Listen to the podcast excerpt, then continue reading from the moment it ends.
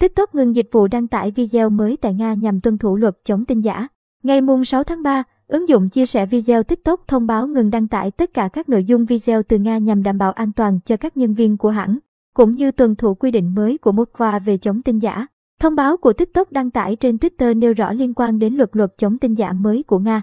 Nền tảng này sẽ ngừng dịch vụ phát trực tiếp cũng như đăng tải những nội dung video mới trong khi đánh giá tác động an toàn của luật này.